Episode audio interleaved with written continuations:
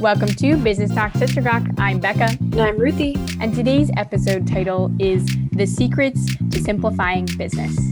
And with us today, we have someone from Australia who got up so early in the morning to be with us, which we are so grateful for, from being 6,000 feet underground to starting an education business that grew to over 4,000 plus students, um, to spending years working in venture capital. We have Rael with us, and he's seen it all. He's listed companies on two international stock exchanges, and his financial services group has settled more than 3 billion in loans in the last 18 years. Thank you so much for being with us today. Hey, good morning. i I'm I'm rocking and rolling. First coffee down. yeah. So the first question we have for you today is what do you do right now? So right now I spend about 50% of my time in the financial services group. I um, I still have four and a half thousand clients who still want to talk to me about building their businesses, building their retirement, uh, building their property portfolios. And the other 50% of my time is as a professional speaker pre COVID, I was obviously international. I was traveling the world, having a great time. Um, a little bit more Zoom based now. Um, had, had to build a studio so I could present as if I was on stage. And I run a couple of small business academies, four month long small business academies as a professional speaker and mentor. Nice. Okay. So give us a little bit of your background as to why you do what you do now. Um, my why is really about giving. It's about sharing. It's about the fact that I'm interested as a person in in other people's success, and that applies equally as a professional speaker. Um, I've been successful. I've been lucky. I've been in the right place at the right time in different businesses. But for me, it's now about going in and, and, and making real change with people and seeing the change happen. I was talking to a mentor the other day and I said to him, the most amazing change of the 2020 2021 pandemic has been that I went from spending time on big stages where you spend an hour talking to people and, and you have a great experience and you get great feedback from them and great, uh, you, you have this adrenaline high because you've been on stage. But truly, the 2020 period where I ran small business academies for four months and I really got into the depth of people's businesses and saw real change, that made me much happier. I still love the big stage, but I really love making change and helping people become their own change agents. Yeah. Well, and I can definitely imagine too going from getting that instantaneous feedback to then podcasting or like getting online and having not instantaneous anymore is probably a really big change. So, um, my question with that is how do you do what you do now so how do i do it um, I, I have shifted my business model to to from keynote speaking which is keynote speaking let's face facts, is a great because you get paid a lot of money to be on stage and and share ideas. And and and the role of a keynote speaker is is one of inspiration um, more than education. And i think that's that's part of it. And it's lovely. It's fantastic inspiring people. But the real the real satisfaction comes from the education. So how do i do it? I it, it's a combination of sharing ideas. It, i mean I, I wrote a book that was published in 2018 called lessons learned since business school. And it was it, it, the, the book is based on and the title of this episode of your podcast is the secrets to simplifying business. The back of the book says business is not complicated. Business is simple. Just dive in and adjust your course while you're moving. And so how do i do it? I get into people's minds and i get into their businesses and and work with them to not overanalyze to to actually make decisions based on their best opinion rather than 27 spreadsheets because that's part of simplifying things. It's a part about if you're a true entrepreneur you're going to back yourself. And that's that's what i do. That's how i do it. I i will spend time understanding a business understanding its positioning understanding who their target audience is and then being that little annoying voice on your shoulder who says, but what about? So, you know, a classic example, a, client recently is in the in the um, business of she runs high-end day spas and, and uses some very, very high-end products.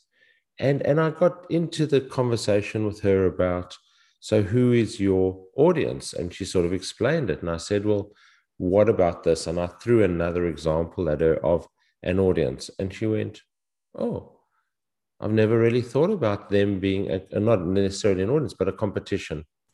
And I said, Well, but surely they are a competition. And and we we went into the that she has this exclusive day spa with these really expensive products. And how does she compare her long-term relationship with her clients who come to her every month or every two months or every week for a facial using these really expensive products to someone who goes to um, the you know the the top end spa at a, at a six star hotel and has a four hour experience there but has no relationship with the people. So they come in they have no relationship with the therapists because the therapists are just employed people there who may or may not be there the next month and and she'd never ever thought of the fact that those big hotels with their really really fancy slick spa experiences are competition.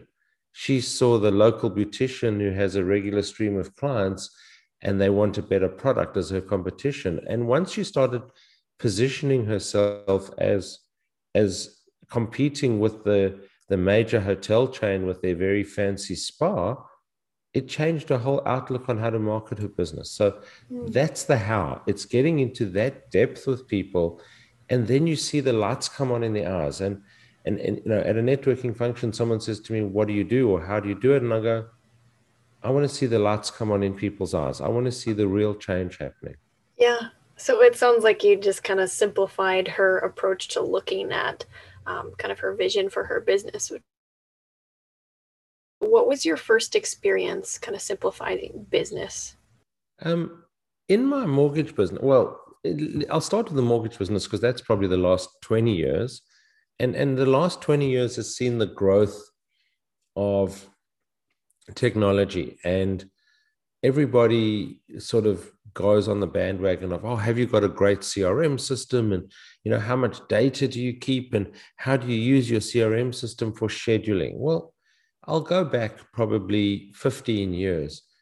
And one of my PAs, and, and uh, there's a whole story around why I have a number of PAs in that business or EAs or whatever you want to you call them, mortgage assistants. But one of them had a pile of 35 or 40 files standing on her desk. And she looked at me and said, If this pile of files falls and hits the ground, I'm resigning.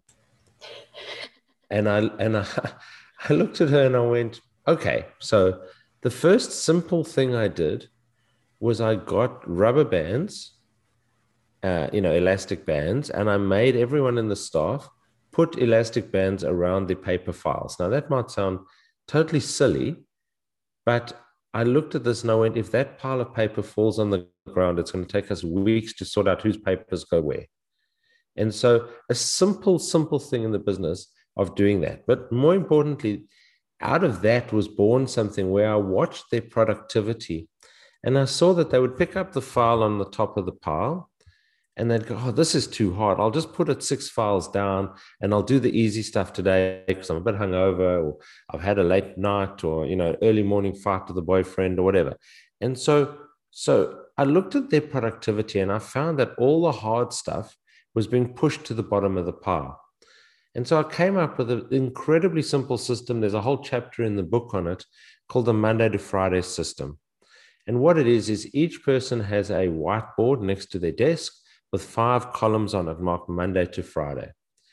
And, and so I looked at it and I said, well, if they've got a 40 files, which is about the number of mortgages each assistant was processing, and I broke that down into five days, that's only eight files. So, and then I put a shelving system in, and the shelves had shelves marked Monday to Friday.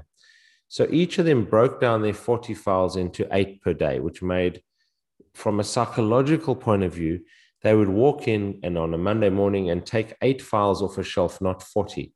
So they didn't see this mountain of a workload in front of them. They only saw eight files. That's all they had to do that day. And how does the system work in total simplicity? They would open a file, and let's say it's Becca's file, just picking on one of your names, right? And, and so they'd say, right, this is Becca's file.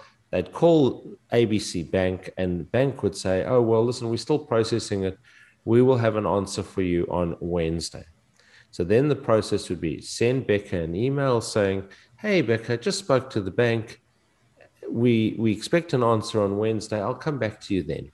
She'd go over to her whiteboard, or he would. I've got uh, both genders of, of assistants. They would write Becca Anderson under the Wednesday column because that's when we next have to touch that file and take the physical paper file and put it on the shelf marked Wednesday. Simple as that. And then it's off their mind, it's off their pile of work, it's gone from their workflow for that day. Exactly what we would use complicated CRM systems for.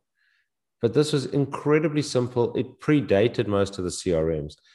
But even today, we still use it, even with a computerized CRM system, because it means that me as the as the boss or my my right hand person who's a shareholder in the business, they can walk in, and uh, as I do most days when I'm in the office, and if I'm away, then he does it, and sits with each of the team members and looks at their whiteboard and goes, Tell me about this person's file, this person's file, this person's. Where can I serve you? Where can I add value to you in that process? So it has multiple uses. One is simplifying the workflow tremendously, but the other one was was about just being able to visually see what they're up to and see where we can help them. Hmm. So, what are ways any business could simplify right now? So, so that I mean, uh, I'll, I'll again use an an example. I went to one of the major banks in Australia. I went to their processing office just because I was invited on a tour of their processing office, and I walked in, and they had a flow chart of their business stuck up on the wall or walls because it was so complicated, and the flow chart was five foot high by probably 10 foot wide.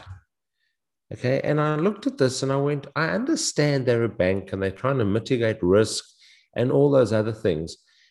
But I look at it and, and from my simplistic, you know, business is simple, business is not complicated view of the world. And I went, when you get a new employee in, if you want to make them productive, the first thing you're going to do is put them in front of that chart for three weeks and they have to memorize it.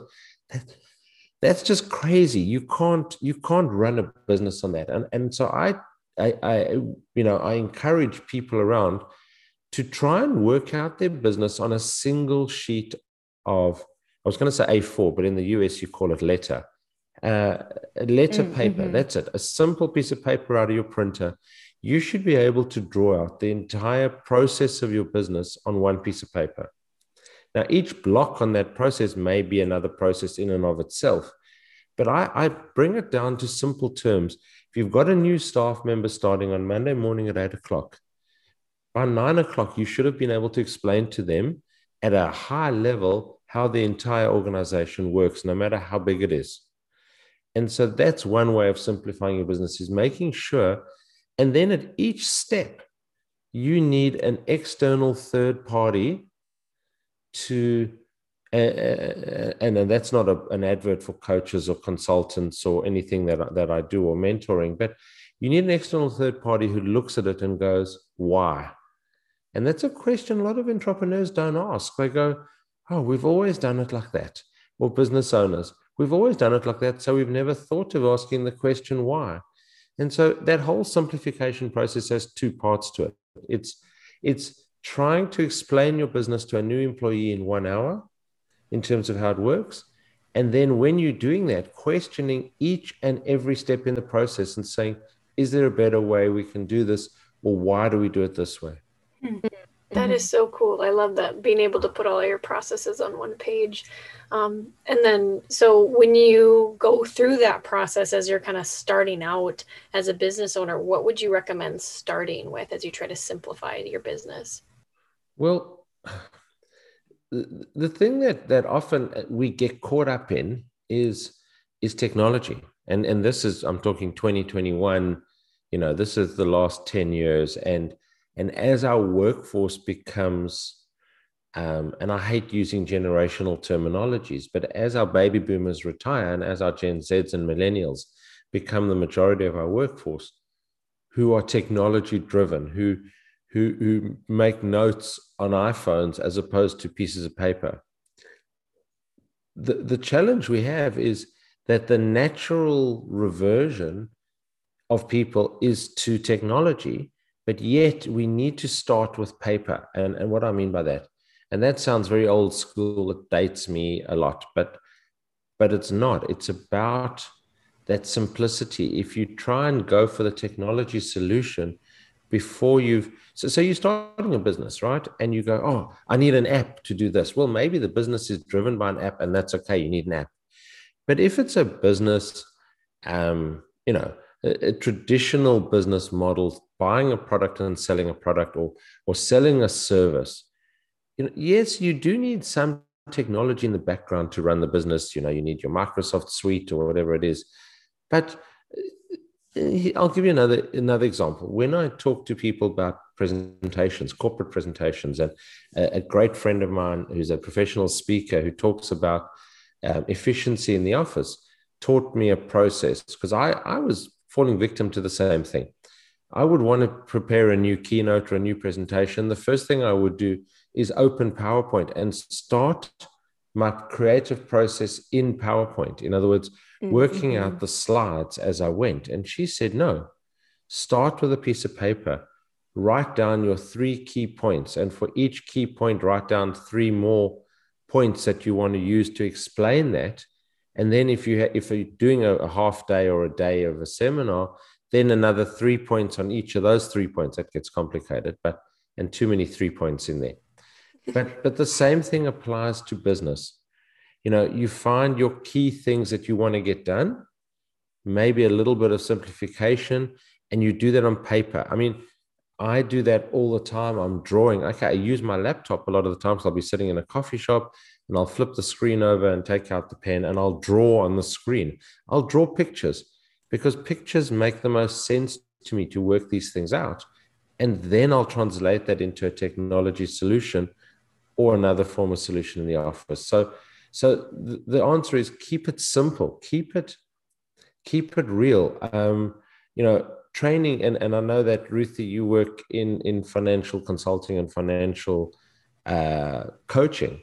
Mm. So one of the things I've taught my team in mortgages over the years is to never use a computer in front of the client. I mean, yes, if you want to check up interest rates, you say to the client, yes, I'm going to go and check on the computer for the interest rates.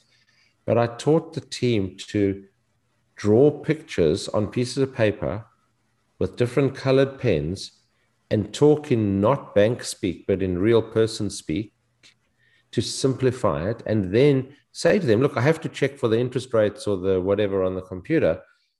But they've got to understand you as the person. And I think that's where we forget in business is there's people involved and keep the people, don't don't just dive into the tech solution. Yeah. Oh, it's so funny because we actually talk a lot about how um, even in our personal lives, like I take notes on a notebook and I always make my task list for the day on a notebook. And I don't use technology because it's so easy to get distracted. Um, even if you're on your phone or whatever, having that in front of you, all of a sudden something's dinging and trying to get your attention somewhere else. And if you can just keep it all on paper, it, it's so much easier. And and i laughed too because i when you were saying oh use different colors i literally have like a, a binder of just colored uh, pens that i use and i switch between them all the time and, and plan out everything. So we totally looks, agree. it looks like a giant coloring book. Like that's you turn from one page to the other and it's like explosive creativity. Yeah. Yeah. So we we totally get what you're talking about and that's really valuable advice um that i guess we don't even realize that that we do too that is really helpful for us. So when you first started what was probably some of the most valuable advice that you received? Um it was interesting. The, when i started say in the education business and, and that's a classic of what I was talking about with overthinking things. So, So we put that into a context. A, a, a, a year context was 1990 in South Africa. The, the significance of 1990 in South Africa was the fact that I got married. Now, that wasn't a significant date that year, but it was a very significant date in my life. But, but the date I got married actually was significant in South African history because I got married at 4 p.m. on the 11th of February 1990, and Nelson Mandela was released from jail at 4 p.m. on the 11th of February 1990. Wow. Um, and so we were married on my wife's farm, which was about using miles, about 50 miles out of Johannesburg. And we had 250 guests on the farm and a big marquee up and everything else. And, you know, we're talking 31 years ago, the TV service in South Africa was pretty awful. And the standard sort of TV was about 12 inches wide. And until, you know, 3.59 in that afternoon, we had you know most of the guests crammed into the farmhouse watching this little TV because nobody had ever seen who Nelson Mandela was. So the, sorry, that was just a an aside story. I know mm. you like aside stories in your in your podcast. but that same year we started a business and and and this is the big mistake we made and I'll you know we, myself and Jonathan who started the business my business partner and lifelong friend. We've known each other since we were 14. He had finished business school in 1987. I finished business school in 1988. We were we were fresh faced 26 year olds, and we thought we would tell the world how to run their businesses. There's only one problem with that, is we'd never run a business ourselves. Um, we'd come out of this business school with a level of arrogance and a level of we can do anything, which was very wrong. And it took me many years to kind of beat that self, beat that out of myself. Mm. Um, but anyway, we started this business and and it didn't really work out. We won one contract and that sort of paid the bills for a few months. But what we did discover was that there was this need for education. The majority black population in South Africa had been suppressed for many, many years. Nelson Mandela's release had really, you know, had released this hunger to be successful and mm. we morphed our business into a college. We had 20 students in 1990 um, who signed up. And explaining this to you, we worked from Jonathan's lounge room. People walked through the garden where the dogs, he had two Labradors, had been using it as their facilities. Um, and they had to step lightly through the garden to make sure they didn't step in anything. They came to the house to sign up with two 26 year olds who'd never even run a school before, but yet we managed to get 20 students signed up for that year. And that's that's what I'm saying. Don't overthink things in your business. And that was the advice we were given was just to dive in and go. We didn't overthink it. We didn't even realize when we started who the two biggest competitors were. We only kind of started and then went, oh, we've actually got two very big players we're competing and we're this this small nothing. But suddenly we grew to be one of the biggest players hmm. because we thought differently. We thought outside the square. We did different levels of advertising. We didn't have a lot of money, so we had to use our money very efficiently. Um, and the advice given to us at the time was just to go for it. We had friends who did the MBAs with us who said, just add us to your list of lecturers. Even if we never lecture for you, we're just going to add credence to your business by having all these MBA graduates and all these you know, people with lots of experience on your team. Mm-hmm. And so mm-hmm. we just reached out to friends who, who were really, really supportive. Um, but they also knew about business. They thought we were mad. um, but but that's okay. Most entrepreneurs have an element of madness, otherwise they wouldn't be entrepreneurs in the first place. Wow, that it, it's just really been a joy getting to hear your story and like all these incredible things that you've done. Um, so thank you so much for sharing with us. I really appreciate it a lot, and I know you've gotten up super early to be with us, and um, we just want to acknowledge that we're really thankful for all the stuff that we've learned from you already. Um, can you tell us how our listeners can find you? And then we're going to transition to the Sister Gawk portion of our episode how do they find me? I mean, I'm I'm fairly active on social media, probably not as active as people younger than me. No, I am fairly active on on LinkedIn. I mean, Rael at raelbricker.com is the easiest way to get hold of me. Uh, raelbricker.com is my website. Excellencepodcast.com is the podcast website. And um, otherwise on LinkedIn, Facebook, or Instagram. Not a fan of Twitter. I've one of those things that I just never got into. But those are the best ways of getting getting hold of me. Awesome. That's so cool. Yeah, so I am really kind of excited to hear because I know we talked about, oh, we're going to do a Gawk, and um, you seem like you have a bazillion stories. So I'm really excited to hear from you about your Gawk with us.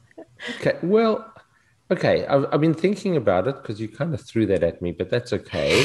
Um, a little bit of inspiration, a little bit of, of humor. I, and so the book I wrote is called Dive In. And how did I get to that title? Because for years I had this really serious business title called called Give Up Control to Gain Control. Okay, which is really one of the chapters in the book, but it's not it's not what the book's about.